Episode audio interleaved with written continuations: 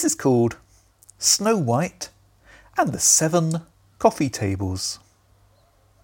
Snow White trailed her delicate fingers along the coffee table surface, thinking, What the hell am I going to do with all these? I don't even drink coffee. So you can see the bind I'm in.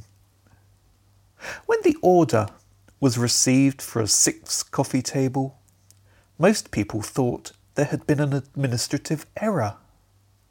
When an order came through for a seventh, it was generally assumed that something was amiss. At nights, Snow White places a Bakewell tart on each freshly polished coffee table.